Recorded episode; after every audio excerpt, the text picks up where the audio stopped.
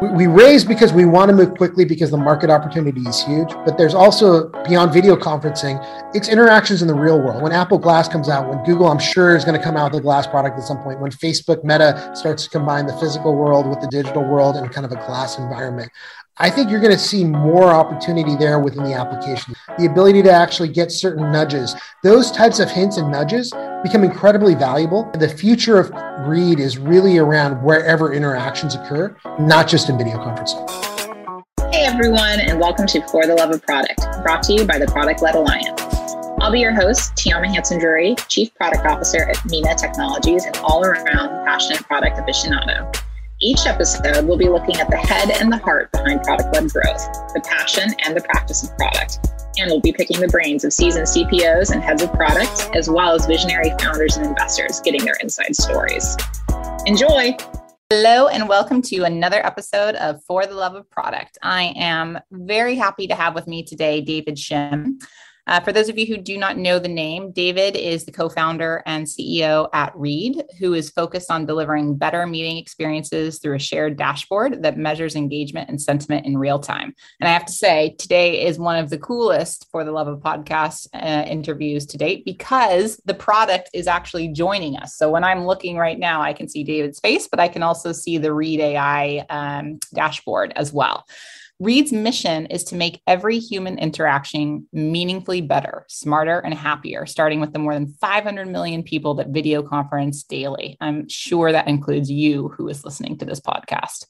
Prior to Read, David was the CEO of Foursquare, the location layer of the internet. While at Foursquare, the company exceeded 150 million in annual revenue, achieved profitability, and acquired its two largest competitors, Placed and Factual, to create the de facto leader in location. David joined Foursquare through Snapchat, which had acquired his first startup, Placed, for more than 175 million in 2019. And that is also where I met David originally. David, thanks for joining us today. Where are you zooming in from? Uh, I'm zooming in from Seattle today.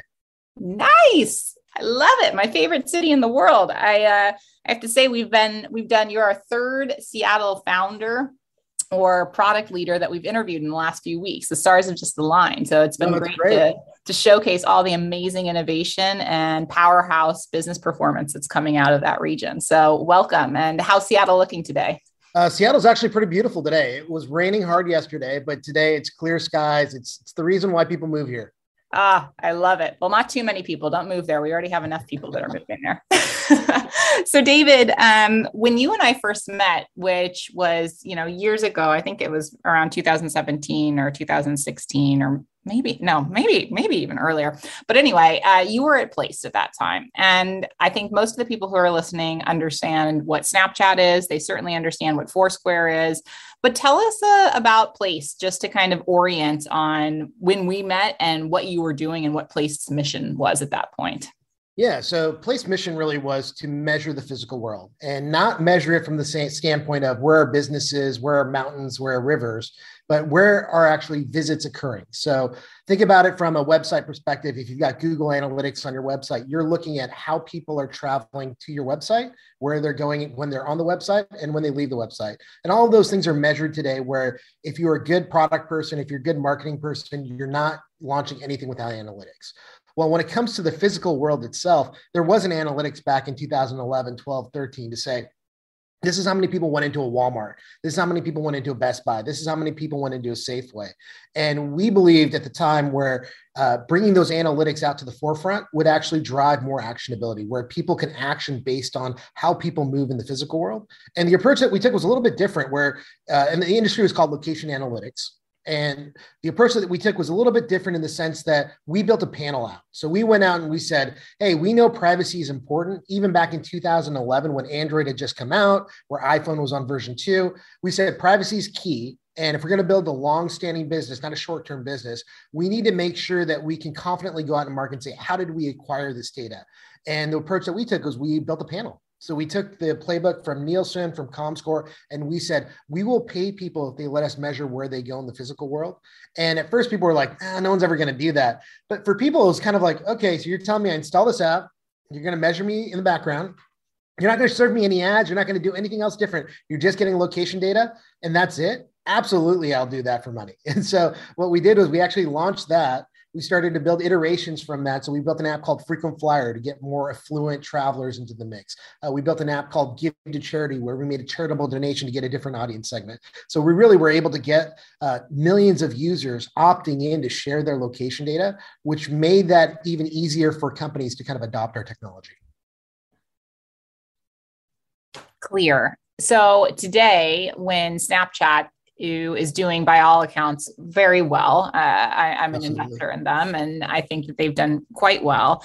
But at the time that they acquired you, I remember thinking and reading about it in GeekWire, a Seattle publication, and I think it was a accelerator for their growth. Right, they were trying to figure out how they were going to drive more monetization, how they're going to prove the value of advertising on that platform.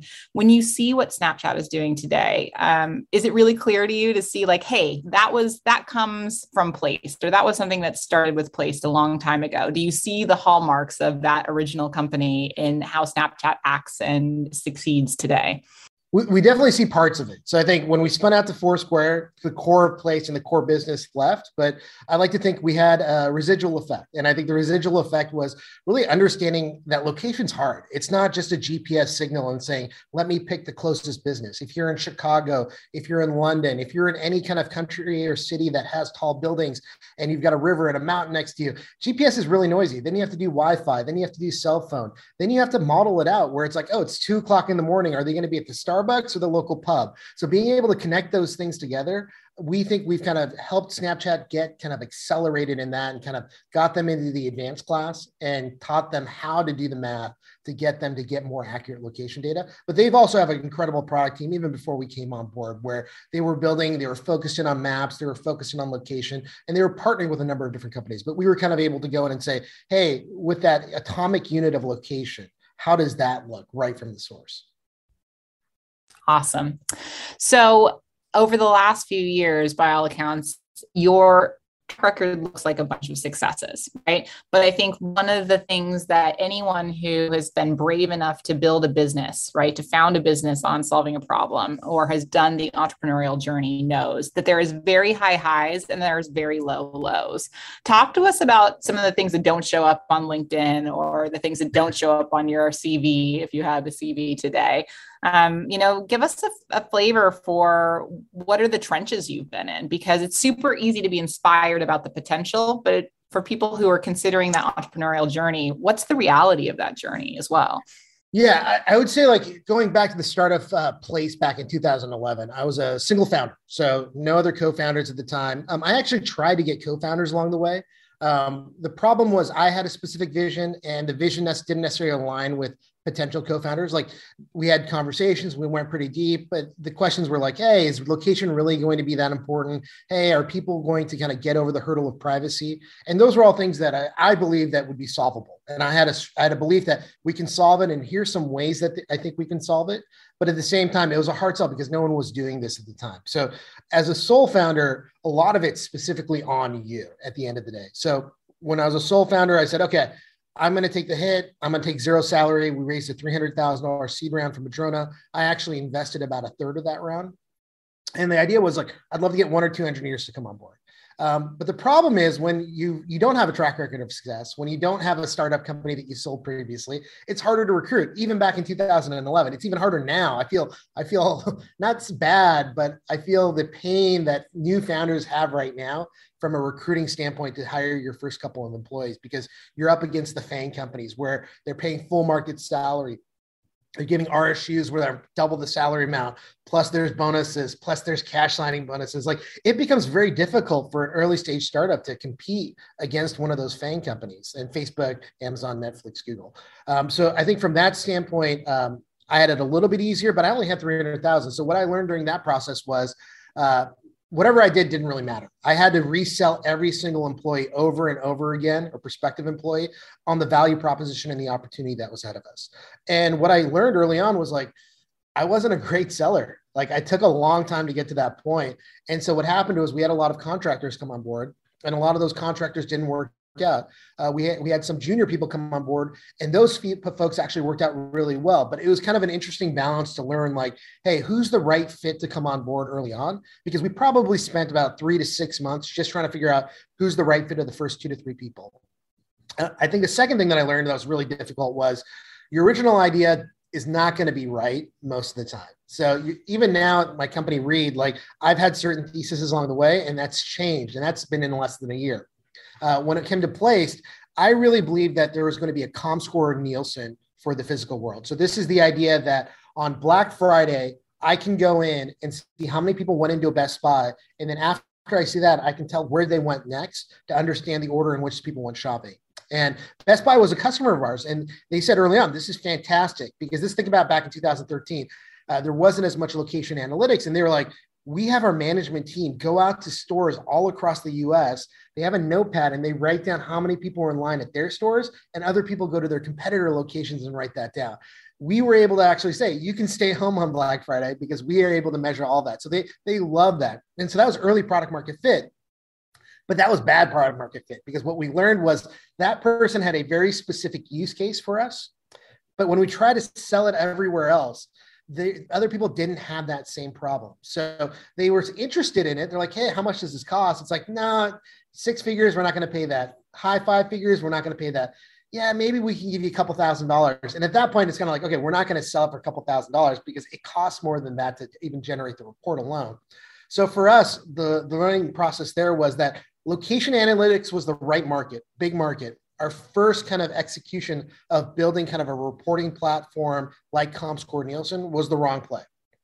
And we spent probably 24 months on that. And that was me being a first time founder saying, like, this, I'm right. I believe that I'm correct.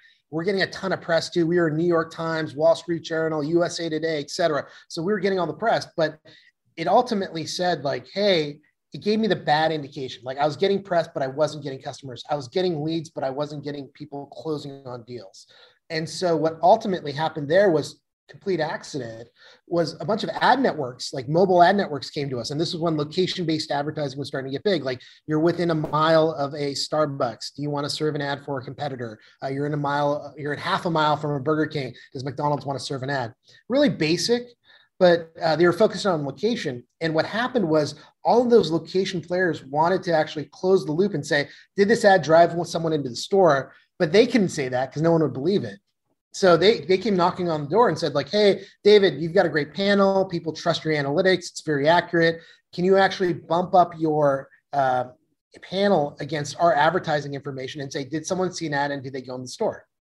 And what we found there was uh, it actually drove conversion. It drove lift. And all of a sudden, this business I actually said no to for about three to four months because I was like, I don't want to get in the advertising space. I want to be pure play analytics. I don't want to do it. That business ultimately became the reason why Snapchat acquired us. Uh, it generated over $150 million in revenue across the lifetime of the business. It's still generating immense amount of revenue, but it was something where I had never planned before. So I think that was kind of like my original plan did not execute correctly but the the market came and said this is the use case that I want. What was that experience like for you? I mean, you say it now and it sounds very clean and like, okay, cool. This is not working. Okay, now it's been three to four months and I've realized that maybe I should listen to this and I should change my strategy. But like, what was it like to be you at that time? What were you feeling? It it was tough because the investors had a lot of trust in me when I was doing the insights product. They were seeing the press. They saw that there was some traction there. There was some meat on the bone there, uh, but we weren't getting revenue or we weren't getting material revenue. So and my team who had joined me and these this was like we got the core constituent in place like i consider them all kind of co-founders at the end of the day where we were working incredibly hard to get the product out and it failed. So i felt really bad that you know my product wasn't working. So what i did was and this is a common mistake for people who even invest where it's like you buy a bad stock and it starts to go down. You, you put more money into it. It's, it's called good money chasing bad. And so if you're a founder and you're a product person, sometimes you do that because I've invested so much. I want to save this thing. I think there's value here. And what I should have done was I should have kind of grandfathered it very quickly because we didn't have a lot of customers, but I kept it running. So it still took up, even as placed attribution was getting traction. Uh, I still spent probably like 25% to 50% of my time on placed insights until it came to the point where it, it said, okay, placed attribution, the ad to in store visit is the core product. And at that point, I really had to make that shift mentally to say, like, you know what, I'm wrong. It's okay. I'm I'm blessed that we found a product that people are it's selling itself. It's doing incredibly well. People find great value out of it, and it doesn't matter if it's my idea or not. Like at the end of the day, the company's doing really well, so I should be happy and build against that. How did you handle communicating that change towards right uh, placed attribution? Right, um, opposed from the insights piece. Like, how did you communicate that to your employees, and what was that process like? So I, I, I kept it as transparent as possible. So throughout the process with Placed Insights, I would talk about all the meetings I went to, all the interest that we had. And at first, it was very much a strong curve up. But as the investors started to ask questions like, hey, when is this going to generate more revenue? When are you going to see a higher close rate? I started to communicate that to the team. And the reason why I did that was we were a small group, I think about a dozen people and I wanted to be as transparent as possible so people understood why we were working so hard because we need to find product market fit. Hey, why do we need to get this feature out? We need to get this feature out to see if we have product market fit. And so, as people understood the reasons why we were staying late, working over the weekends, uh, they started to understand okay, I get why we're doing this. And I think this is a reasonable trade off. So that's fine. When we ultimately decided to grandfather placed insights, it was so obvious that placed attribution was the winner because we were transparent on that. We had a we had a chart that showed uh, how many people logged into placed insights and utilized it, and then we had a chart of how many impressions that we measured uh, through placed attribution, and it was just obnoxious. It was like you'd have like a dozen people that logged into the insights platform, and you had like a billion impressions on the right hand side. We're like, okay, this this product market fit is on the right hand side. It's not on the left hand side. Got it. Okay, perfect. So when you think back to that difficulty in finding a co founder, right? So saying that people just couldn't wrap their head around that location was important and that you'd be able to overcome the privacy hurdle.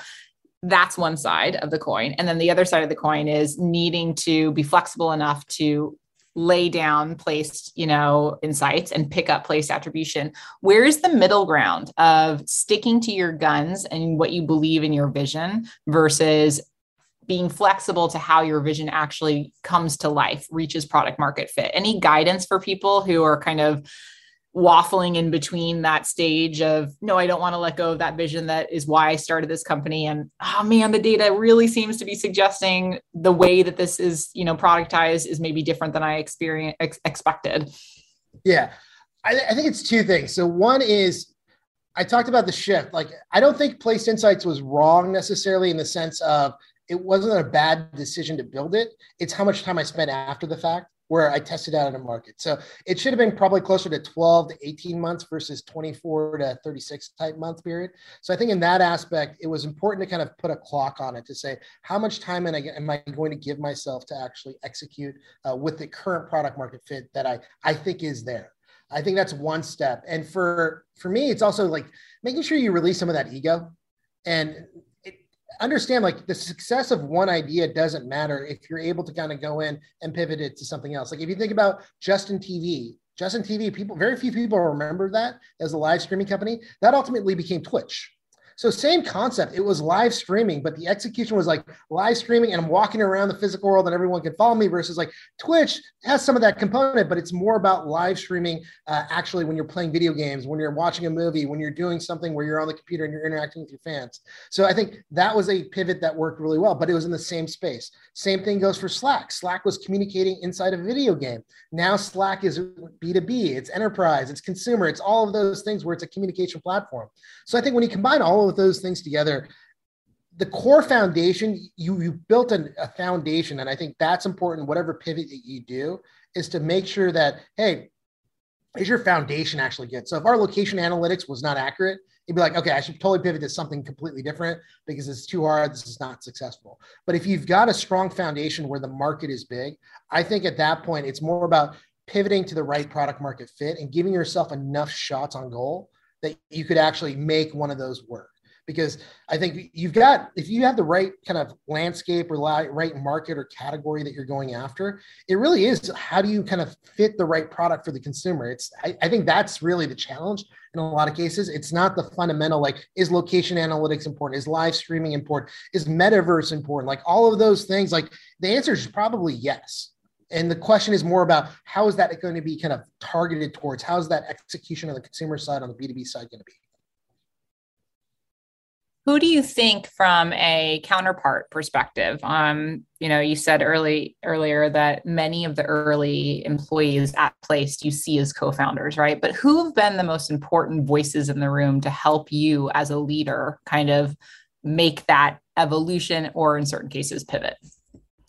Yeah, I'd say the invest Matt McIlwain. Uh, he was on our board of directors. He was an early supporter of ours. Like I would say, he's an incredible kind of. He was at Madrona. He is at Madrona, and he's on the board of directors of Read now as well.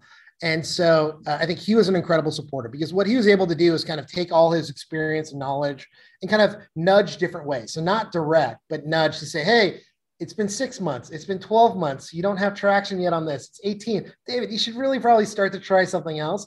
But it gives you enough leeway that you're able to try things out, but enough direction to say, okay, kind of go that way a little bit, move a little bit to the right. And I think that Matt's been phenomenal from that standpoint. Um, so I'd say that's that's one. I would say two is like competitors to be upfront. Like sometimes people say don't look at your competitors at all ultimately I merged with all my competitors, like Foursquare, Factual, and Placed. We all merged together. So at the end of the day, um, they kind of help dictate how we kind of tackle different things. So I think that's incredibly important to go in and say like, hey, you can learn from your competitors. You, you don't necessarily need to follow them. And I think what ultimately happened with the location space was Foursquare did point of interest and they really dominated that space. Plus, they did SDK, which was enabling other apps to utilize location data. Placed did attribution incredibly well. We were able to measure ad exposure to store visit across you know a number of different partners like Pandora, uh, Spotify, um, etc. And then you had uh, Factual, which did targeting really well. So when you brought all those things together, it really did create the best of both worlds. Like I, I call it like Voltron, where it's like you had the three pieces come together to create this bigger entity that was really kind of is the dominant player in the space. You were leading the company when you guys did the acquisition and um, eventual roll up of all three, right? Was that your vision coming in, uh, like when you came in through through the Snapchat um, acquisition? Did you see that as your vision? Was that something that you came after coming in and kind of assessing what was behind the hood? Like how did that process come together to say we're going to do a roll up to provide this comprehensive across all three pieces pillars of the value when it comes to location based data? Like when did that come about? Yeah so that was always kind of in the in the minds of everybody in the space where we were kind of like hey for somehow each company had their own specific industry that they were leading in. So we we had high level conversations all the time, and we'd always try to go into each other's markets, and we would have some success on each side, but the incumbent was really winning and pulling away at the end of the day.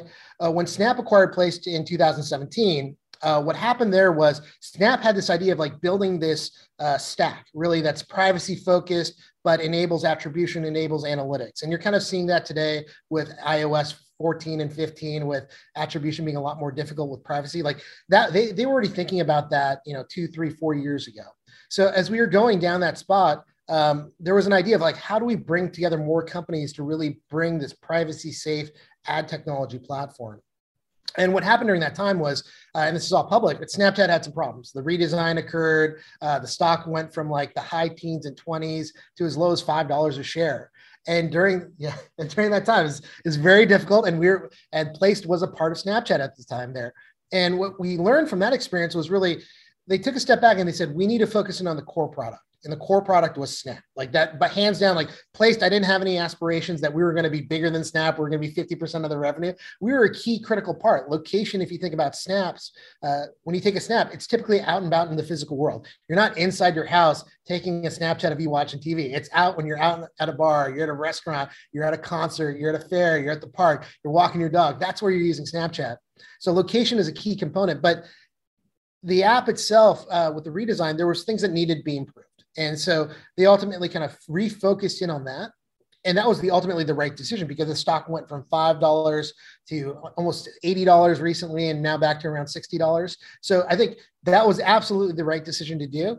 But it also required focus, and this goes back to what we talked a little bit about earlier. Like, hey, what's the focus? What's the product market fit you're going after?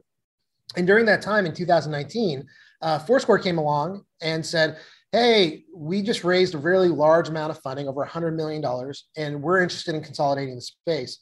Snapchat, you've got this great asset that's still the number one player in attribution. We would love to talk about uh, potentially combining the two companies together.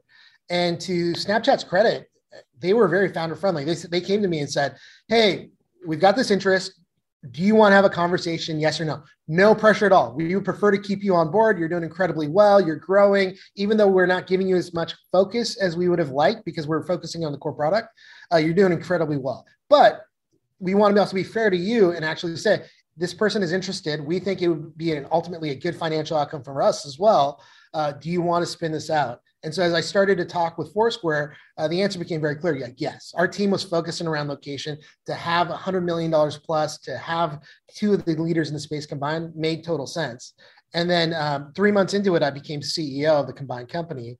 And during that time, uh, again, this is where we were very friendly with your competitors. Factual and I had a conversation where we said, hey, we've got two out of the three leaders in the space. Why don't we just make it three out of three and stop fighting each other? Like, there's a huge opportunity here to really deliver a best in class product. And it's not to say that um, there weren't other competitors in space. There's a ton of competitors. There's hundreds of competitors in the location space, but these were kind of the leaders in the space that had the best technology, that had the best market share, that it made sense to combine those things together. And for us, that was a win. And so when we combined those three companies together, uh, long, it's a long story, but essentially, when we combine the three companies together, we were able to go in and get a level of efficiency that we did that right before COVID. So this was in Q1 of 2020. So right before COVID, we had merged all three companies together. Um, that led, and there they, there were some hard cuts that we had to do as part of the merger because there's three location companies. There's some redundancies, um, and those were hard decisions. But after that, when COVID went kind of full bore, we were actually we didn't do any layoffs because we had been able to kind of grow the business make it more efficient et cetera where for a period of you know all of covid we had no layoffs. We actually started growing near the end of covid um, or sorry not the end. Covid is still going on at the time of this call but near near when it slowed down a little bit more. So i think for us it was all the right decision. But again it was there were little early indications but it wasn't something that i had the broad vision on day one to say let me bring all these things together. Day one i wanted to build it all myself and so you just have to be nimble and flexible in terms of how you execute there. Yeah, I think that's a huge lesson for people, right? Um, because that buy, build, partner strategy, more and more, uh, we're seeing very successful outcomes through partnership and M and A. Um, but I think it's very difficult, as you mentioned, right? Culturally, it's very difficult beyond just layoffs and redundancies. Uh, that cultural piece is important. Before we move on to the next stage, any anything that you learned in terms of the cultural aspect to bringing three companies together like that that would change how you would do it again in the future or pretty common like to be expected stuff? No you you i would say a couple warnings from that was you make the hard decisions then. So don't kick anything down the street. So right after placed and Foursquare combined um, we left a hard a couple of hard decisions we waited on. We said like hey let's see if this works out or not. Um, and we all knew like ultimately like the probability was like it wasn't going to work out. And so we we should have made the decision earlier but we didn't. And so in those instances, like when you're making a hard decision, don't rip the band-aid halfway, rip it all the way off because you're just going to pay for it later where it's like, oh, okay, now I have to rip it again and it hurts even more because something else happened. You really need to focus in on like why you're doing this and make those decisions and be confident. And there, there's going to be kind of negative backlash in a lot of cases. People are going to ask, why did these two companies merge? Why are there layoffs? What's going on here? And the story spoke for itself. The numbers proved out, the growth returned, all these things happened. But at the same time, just rip that band-aid off versus doing it subtly. And then with factual, we took some of those learnings from the first merger and we said, hey, let's go in with that same kind of concept, but let's learn from those mistakes. And that was a huge win for both companies when we combined. Fantastic. Okay, so that takes us into, as you say, like 2020 timeframe. Um, what was the reason why you decided, hey, uh, I want to do something different. I want to focus on read. I mean, I can see some of the reasons why your skill set translates actually quite well to uh, what you're doing today. But first of all, what was the driver for you personally? And then, second of all, why is it maybe not as big of a jump to think of going from ad tech into, I guess, meeting analytics, right? Um, walk me through both of those things. Yeah. So, uh, leaving Foursquare, hard decision because it was kind of it was my goal overall to like build the winner in the location space. And I think Foursquare very clearly is the winner in the location space today. So that was something where it was hard to walk away from. Uh, we had built something that was profitable, that was growing from a revenue perspective, and all those things were great. And it's going to go public in the next couple years, if not sooner. Um, the way that the growth is. So for me, the question was more like, "Hey, do I see myself as wanting to be a public market IPO CEO?"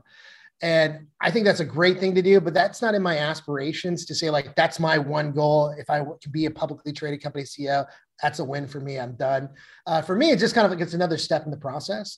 But when you become CEO of a publicly traded company, you have to kind of stick around a lot longer. They, they want to see you in there. And for me, I'd been in the location space for 11 years. I was kind of ready for something else. I was ready for the next thing, but I wanted to make sure kind of my baby was in a good spot. And when I left, I felt that it was in a fantastic spot. I left it better than it was before, and I was comfortable in making that move. Uh, fast forward to when I left Foursquare in December 2020, uh, the plan was to take a you know almost a year off. And what happened was I was, Mexico. I was it's still high high COVID, so there wasn't many places you can go. But I went to Mexico a couple times, and as I started to look at different opportunities and different ideas, I was just reading a bunch of papers. And the great part about that is like, if something interests you, uh, you can go in and look at a paper, read the paper, uh, go on YouTube, and just reach out to the people that wrote the paper too. And so I was able to get a number of responses to different papers that I was interested in. One was around kind of meetings and how to make meetings more efficient because what really reminded me of uh, Placed in the early days with location analytics, even more so like just the app stores, was uh, COVID drove the acceleration, the hyper acceleration of video conferencing. We were doing tens of millions of daily active users uh, pre COVID.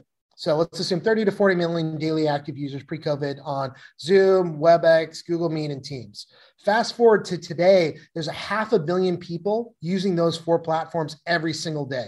So if you think about that hockey stick, in less than two years, you went from 30 million to half a billion. That's faster than iOS. That's faster than Android. That's faster than almost any platform ever to see that level of growth and that level of adoption. And it's not just adoption where it's like, oh, I've used this like once a week or once a month. This is every single day that people are utilizing it. And they're using it for multiple hours a day. So that got me interested, especially from a product perspective. That got me interested to say, okay, from a product perspective, video conferencing is actually a really big market. You're talking about half a billion people using it. Let's say, let's say they only use it for an hour a day. That's half a billion hours. You assume of those half a billion dollars, let's say that it's only worth $10 in terms of employee time or personal time. That's $5 billion a day that's used against meetings. And that's being really conservative, but every single day it's $5 billion. And so from that aspect, I said, okay, that's a big market. Now, what's a problem with video conferencing? And there's a lot of things around the platforms where they're like Zoom is always going to get better, WebEx is always going to get better, Teams is going to get better. They're going to add more features, but there are certain things that they won't do. Just like uh, Google didn't do certain things in the space, iOS didn't do certain things, Apple didn't do certain things because they're focusing on the core product and they want to build a platform. And what you're seeing now is that Zoom, uh, WebEx, Microsoft, even uh, Google Meet, they're actually building out platforms because they see the number of users on these on these solutions today. So they want people to build on top of. And so that got me really interested. Okay, they're opening up things, they're making it possible to add applications on top of video conference. And then what are the pain points around video conferencing? Half of all meetings are unproductive. They, they just don't matter. They're not great. You should you I think there's commonality where you say like, hey, should I even be in this meeting? And you know when you shouldn't be in the meeting, then your eyes start darting on the screen because you're looking at the web. Maybe you turn off your camera, maybe you go on mute. All of those things come into play. And the reason why I believe that virtual meetings are so bad, that half of them are bad, is because one, we haven't necessarily learned how, we haven't learned the kind of tribal knowledge of how to interact with one another through video conferencing because it's so new. We've had hundreds of thousands of years as humans to actually interact with one another. We've had phone calls where we've had hundreds of years to interact with each other. Uh, we've had, you know, uh, email for decades Yet video conferencing is just so new. So it's like everyone's still learning. And especially with like meeting invites being so easy to send, I send anyone an invite, 99% of the time they're going to accept because they're just like, okay, I should accept. I got an invite to this meeting. Well, they don't ask the question, should I really be there? Is this, am I going to be valuable? And so for me, I was like, okay, all these things combined, there's an opportunity there to make it more efficient, to make it more productive, to make it just better. I sent you a meme this week. I don't know if you saw it, but I saw it and I was like, oh my God, this is funny. It's like, it's, did you see? It's basically like there should be a button in all meetings that if everybody hits it and nobody knows they're hitting it, then the meeting just ends immediately. Um, and I think we've all felt that way, right? Because you're just like, oh my Lord, like, why am I in this meeting? It's just languishing. So, for those of us who don't know what Read's first product is. Walk us through it. Like, what is it? What's the ultimate reason it exists? How does it solve that half of people are or half of meetings are unproductive? Like, uh, give us a quick sales pitch on it. Yeah. So Read is really a in meeting analytics dashboard. So now that that's the technical term. People are like, what does that mean? In meeting analytics dashboard. So imagine driving a car today and you drive a car without a dashboard and you've driven a car without a dashboard for 10 15 years all of a sudden the dashboard appears and you've got all these things like speedometer fuel odometer etc you're like what is going on here i don't understand what is going on but as you start to use it more and more you start to understand oh okay i get it this is showing me how fast i'm going this is oh whenever i rev the engine too hard it's showing me the horsepower that i'm utilizing oh this light when it turns on that means i'm low on gas and the goal here is that people are driving less than they are in video conferencing now. So if there's a dashboard for when you drive, we believe that there has to be a dashboard for when you meet. And so what Read Dashboard is our first product.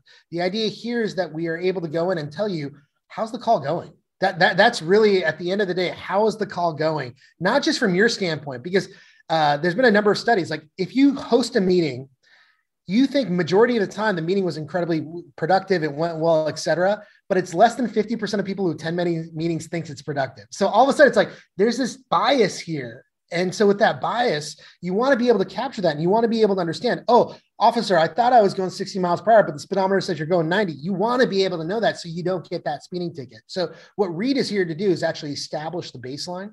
And our first product, Read Dashboard, which is available for Zoom and WebEx and soon to the other four platforms, is to go in and say, like, hey, this is a free application, install it, and what we're able to do is join in on the meeting, and we'll start off by just showing you talk time. So who's talking the most, who's talking the least.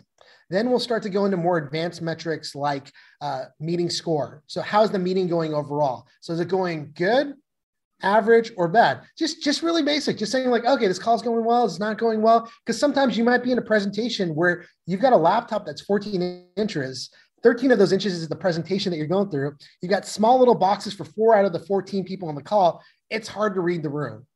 So the idea here is like we can give you a temperature of how the call is going. Then we break it down based on sentiment as well as engagement. So what's the feeling? So as you present, as you're talking, uh, are people excited? Are they happy? Or are they sad, disappointed, angry? And really being able to capture that in real time. Uh, the same thing for sentiment. Like, are people actually paying attention? Are they looking at the screen? Are they looking away? Are they on their phones? Are they doing something else?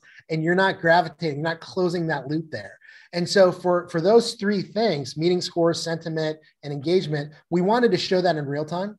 And we wanted to really kind of establish a Rand McNally. So if you think about it from, I'm going to go to a mapping example. We're setting the base. We're Rand McNally. We've identified the rivers, the mountains, the streets, the buildings, et cetera. That's what Read Dashboard is. Future iterations of Read Dashboard will go in and actually say, hey, let me give you a nudge. So not tell you what to do because we're not about AI taking over the world. It's more about ways where, hey, you're driving down the street. If you want to make a right turn here, you'll save four minutes. So it's your call. And if we give that nudge to say, hey, people are kind of losing attention while you're talking about the methodology of the product, you should probably go to the next slide or you're going to lose people. You want to know that. And the thing with Waze is no one gets angry at Waze because Waze goes in and says, hey, you should make a turn here, but it's your choice. But we think you'll save some time to make a right turn here versus like if someone tells you that's next to you in the in the passenger seat or behind you and they say hey you make a right turn go right now you're like leave me alone. Like i'm driving. Stop backseat driving. It's a negative connotation. I think the same thing happens with meetings where if someone tells you like hey that meeting was really bad. Like that was not good. You take personal offense and you get defensive about that versus if a analytic solution tells you like hey it wasn't a great meeting you're like ah you know what? That that's probably right. Like i know where i screwed up here. I see where the dip occurred and it's when i was starting to talk about methodology. So you know what? I'm going to try to mix it up next time around or even try to pay more attention to the analytics and try to make adjustments in real time I love it. I mean, one of the things that uh, I'm super passionate about is diversity and inclusion. And I think, you know, one of the things we know is oftentimes um, the loudest voice in the room dominates, right? And the people who tend to not have the loudest voice are people who are more historically disadvantaged, oftentimes. I could see this being really interesting for people who are trying to ensure there's equal opportunity for voices at the table as well. Um, am I thinking too far ahead? Does that seem like something that you could see you guys tackling, or, or, or what? What are your thoughts on that? No, hundred percent. I think from a use case perspective, one of the reasons why we made Read Dashboard free was we wanted to open it up to anyone who wanted to use it to figure out product market fit. So this is kind of taking the learnings from Placed to say, rather than me saying, I know exactly what the market wants, I'm going to put all the ingredients out there, the numbers out there, and then people can figure out the use cases. And based on those use cases, as we start to get more feedback, we're going to narrow it down and customize the product for those use cases. But absolutely, I think from a DEI perspective, um, a lot of people don't know when they ramble on. A lot of people don't notice when they only call on a specific gender or a specific race. And the ability to identify that most, I, I like to believe like 99.9% of people want to do the right thing. And they just need a little nudge. They need that information to know. And you need to do it in a way that doesn't get that person defensive, but it's just going in and saying, look, here's the data. This is an absolute fact you've called on men more than you have women, or women only talk 10% of the time, or this specific minority group is not speaking at all in these conversations. How do you bring them back in? And I think that's an important metric to actually utilize and measure to make sure that every voice is heard. So I, th- I, I totally 100% agree with you. And we're seeing that from an HR perspective. We're seeing it from even a recruiting perspective, where some of the conversations people are starting to use read during a conversation where they're interviewing to make sure, like, hey, how's the candidate experience? Like, is the candidate experience good or bad? And are certain interviewers where you see the score and it actually has a low interview score, they might come back and say, like, hey, this is the score. Your last four calls were like this. Like, maybe we should talk about how you're interviewing people and what you're saying because we're seeing some kind of skew here. And really, the data doesn't lie. And, and when you have the data, it makes those conversations so much easier to have versus going in and saying, like, hey, you know, I heard anecdotally X, Y, and Z or like, hey, one customer told me this and I used to do that. Like this is going in and actually making it a data driven approach when it comes to interactions. Yeah, I mean, having spoken to lots of people who have actually told me, God, the hiring experience was so terrible. It was a red flag right away. And I always think in those moments, man, I wish that company knew that that interviewer was out there, like putting that face to the brand because you would want to stop that. Uh, so I love that. In some of the ways that you're describing it, it almost has a, a gong esque kind of sound to it. Um, are you familiar with like the Gong, like sales and rev ops intelligence uh, kind of product? Absolutely. And they, yeah. they got some great products there, market.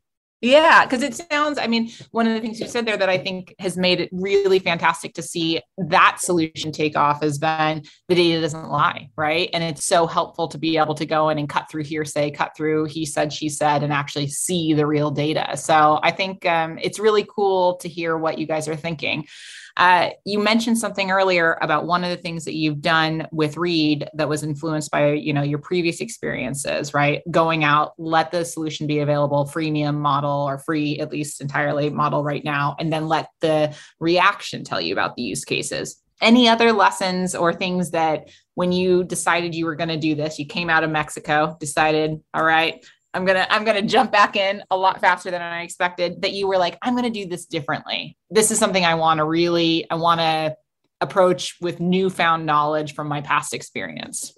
Yeah, I'd say some things that the same and different, or some learnings that I had from the past. is one is like privacy. Privacy was important at Placed. Uh, privacy was critical at Snapchat with the disappearing snaps uh, we've taken the same approach at Read now because there is a question around like, hey, you're measuring my calls, you're reading my emotion, you're reading my sentiment. What, what that's is that big brother? What's going to happen with the data? Are you going to replay this? And am I going to be embarrassed? Is it going to be really authentic conversations? So we wanted to cut that really kind of short, that conversation short. And the way that we're doing that is we're actually deleting the data automatically within 24 hours. So the metadata is there. Was it a good call or bad call? But video, audio data is automatically deleted within 24 hours. We're actually pushing techno- to our technology stack to do it even faster, to do it in real time, essentially, as the conversation gets scored, get rid of the audio and video data, and that's going to happen uh, down the road. But really, for us, it was important to go in and say, hey, from a privacy standpoint, let's make sure and be clear with everyone. The data is not used for playback, and that's where it's a little bit different from a Gong or Outreach of those other companies. So that's that was one learning that I brought back. One other one was like waiting to have the perfect product before it goes out in the market. Um, placed insights, I did this a lot. And so it was like waiting for the perfect product. What we did was we actually said, like, let's release the product um, not 100%, but let's get it out there. Let's get the feedback, both good and bad. We know the things that we need to fix. But last time it placed, I spent too much time in a silo and not out in market. So I was able to take the data, I was able to create stories and white papers, but I wasn't letting people get direct access to it. And that's what you need to do. You need to have people have direct access because if they're going to buy the solution, if they're going to use it in every meeting, it's incredibly important for that person to um, actually be able to like use it and touch it and figure out what that value proposition. And as a product person, that's incredibly valuable too because I can assume certain things are kind of going to happen, but at the end of the day, like I don't know for sure. I need to know it at scale and my biases i might not even be aware of them my biases will come into play so it's like it was really important to launch a lot faster than we would have in the past that was a quick learning from my side as well so those were all kind of key factors for us Cool. Um, one of the things anyone who's been following Read or you will see is that you guys hit the ground running big time. I mean, you guys announced your funding, your your uh, 10 million round from Madrona. And it's just been like read, read, read, read. Like there's been a ton of press pickup, a ton of response. Um, having launched free products before, I think that's a really important piece because otherwise people don't know your products there. How did you guys go into planning that strategy about how to drive awareness so that you would drive usage so you could learn from the that usage? Yeah, so there's a couple fronts. So from the fundraising standpoint, um, we could have raised a smaller round. We could have gone and kind of gone and bootstrapped it. But one thing I learned at Placed was at Placed, we raised $13 million in total. The last round was a $10 million round back in 2015 or so, I, I believe, or 16. Um, we never spent that $10 million because we were profitable. So we were actually profitable for the last seven or eight years. So where I think I made a mistake personally was when the location space was really early, I should have spent more aggressively because I could have closed out the attribution side. And then theoretically, I could have gone up against Foursquare or Factual and actually built a product that was competitive and pulled away because I had kind of the tailwinds for my thing where I, I, had the market share, I had the money, but I was too conservative. I was focusing on profitability. So, one thing around the fundraising for the $10 million seed round, which is a larger seed round, was really to go in and say, let's hit the ground running. This is a big market we believe that interactions can be better when it comes to video conferencing. So do you believe that thesis? Yes. Okay. If that's a, that's an opportunity there, is the market really big? Half a billion people every single day. Okay. So can we make meetings better for half a billion people? Is that a big company? Absolutely. So we started to go and say, let's build a team quickly. Let's go higher. Let's make sure we get, we don't go in and try to do what I did before, where it's like a bunch of contractors and try to scrimp and save until you get product market fit. Let's go after the best people in market. And that's what we were able to do was bring in kind of like this uh, incredible talent on board that we were able to scale out the business. Uh, so that, that was one on the fundraising side. Um, I think two, from a business standpoint and learning and iterating and moving very quickly was uh, we to your exact point, like we launched in September when we announced the fundraise. We had raised the money in late summer. Um, we had been working on the product since the summer, and as we started to kind of get more traction and fit, we we started to hire quickly and then we started iterating. We started to get beta users really early on, and we got feedback. And some of it was really positive, some of it was really negative. And then we had opportunities to partner with Zoom and WebEx. We launched in their app stores, and we were one of the first apps because we were so nimble. Like this is an opportunity where it's like there's these legacy companies that got invited. We were also invited, and we're like, oh, we can move a lot faster than a lot of these players because we're a smaller team. We don't have legacy tech, so we can build on top of existing platforms very quickly. And so that was kind of a big win from an adoption standpoint as well. And so, and then all the press that we got was like, it's a really interesting problem. Like interactions are hard, and interactions on a virtual platform are even harder. And so, how do we make that easier for us? Because there's this um, there's a study out where it's like, hey, you and I are looking at one each other on Zoom right now. And if you look at someone this close on a regular basis in the in the physical world, human nature says you're either trying to date that person or you're trying to fight that person. So imagine doing that for like seven or eight hours a day, where you've got all these people this close to your face, like less than like five or 10 inches from your face. That starts to stress you out. You might not know why you're stressed out, but it's your animalistic nature saying like this is stressful i do i run away do i talk do i flirt what's going on and so in that aspect uh, technology can make those conversations so much better. They can make them more productive. They can kind of put you at ease, knowing that someone's kind of watching your back and helping you kind of guide you through the right process. So that's important. Um, and then I'll just kind of go. The longer term vision too is we, raise because we want to move quickly because the market opportunity is huge. But there's also beyond video conferencing, it's interactions in the real world. So when Google Glass, or sorry, when Apple Glass comes out, when Google, I'm sure, is going to come out with a glass product at some point, when Facebook Meta starts to combine the physical world with the digital world in kind of a glass environment, I think you're going to see more opportunity there within the applications where, hey, if you and I are interacting, the ability to actually get certain nudges to go in and say, like, David, you've been talking for 14 minutes straight. Like, probably should ask a question. Or, hey, David, you keep looking away. You seem distracted. You're not answering. You're not responding. Like, those types of hints and nudges become incredibly valuable. And I think when it, the future of Read is really around wherever interactions occur, not just in video conferencing. I love it. Um, okay, last three questions for you. Uh, first, uh, go to market strategy and going free to begin with. Did investors give you uh, a hard time on that at all? Were they? I mean, it's a very, it's becoming a much more common strategy, right? To launch, get the usage, and then monetize it later. But was that at all a stumbling block for you when you said I want to go free, or were people pretty supportive of it? They were very supportive. And the reason why the market is so big so if we were going after a specific niche audience segment and we said like hey we think the licenses are going to be 100 200000 dollars this is really a bottoms up strategy where we're going out we want to make it free uh, we want people because education is our biggest challenge right now. Like, hey, do I need a dashboard? Like, I've had meetings for 18 months. Like, I don't have a dashboard now. Why do I need a dashboard? And so, education would be very expensive for us. But if we make it free, if we make it easily accessible, the education barrier is eliminated. So, just like with Zoom, like people were into video conferencing, they had WebEx, they had Teams, they had a little bit of Google Meet as well, but it wasn't getting much traction. Zoom came along and said, hey, completely free and we've got this client, you utilize it. And if you hit a certain limit in time, then we're going to start charging you for it. But you can still use it for free every single day for about 40 minutes. So people got a way to kind of taste test video conferencing. And then as the certain group, some I'd say about probably like 89, Zoom knows it's better than 90, but I would imagine like 80 to 90% of Zoom users don't pay for licenses.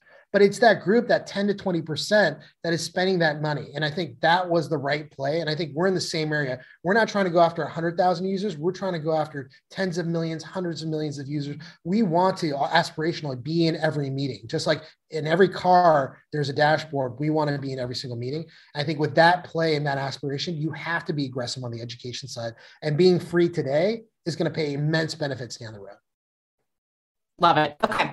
Next two questions. Um, Read has been joining us this whole time. Can we go check in and see what uh, Read tells us about our meeting? Have I been blabbing too much? I hope not. No, no, not at all. So if you open up the browser there, what you're seeing is the active read score, and that's going to change the meeting score. And the reason why we're changing it to meeting score is we got feedback from customers. They said, Hey, what is active read? I don't understand what that is. And so we wanted to be a little bit more cautious when it came to kind of the terminology because we didn't want to make it feel like it's a game where it's competitive to say one person is doing better than the other. So we, we went to generic and we called it active read, where it's like, hey, people should get a feeling of how the active call is going. Uh, that was a learning. And that, this is where it's like we learned very quickly. That's why we launched. And so we're changing it to meeting score because people are like, oh, meeting score. How's the meeting going? It's a score. I totally get it. That's totally fine. I think from a sentiment perspective, uh, that's working well. So if you look at the sentiment score, it's showing the green. And what that green represents is like points where we were above the fold. So certain points, they go a little bit lower. It's an average call because you can't be happy the entire call generally. Uh, but you can start to see it moving around. Uh, and then you got engagement to go and say, what's the level of engagement? Are we looking at the screen? Are we paying attention? And you can see engagement was mostly green throughout the entirety of the call. So all of those things combined really say like, hey, this was a very solid, this was a good call. This was a good, I'd, I'd rate this as a good call. Um, but where you get the benefit a lot of times is when it's a bad call. That's that's where it's the most important. Like generally, I think um, good calls are easier to recognize. Everyone's smiling, it's going well, you're laughing, etc.